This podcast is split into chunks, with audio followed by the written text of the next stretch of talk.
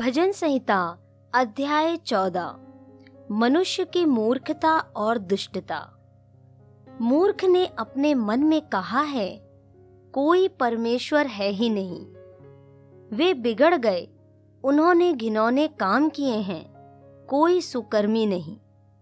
परमेश्वर ने स्वर्ग में से मनुष्यों पर दृष्टि की है, कि देखे कि कोई बुद्धिमान कोई परमेश्वर का खोजी है या नहीं। वे सब के सब भटक गए। वे सब भ्रष्ट हो गए।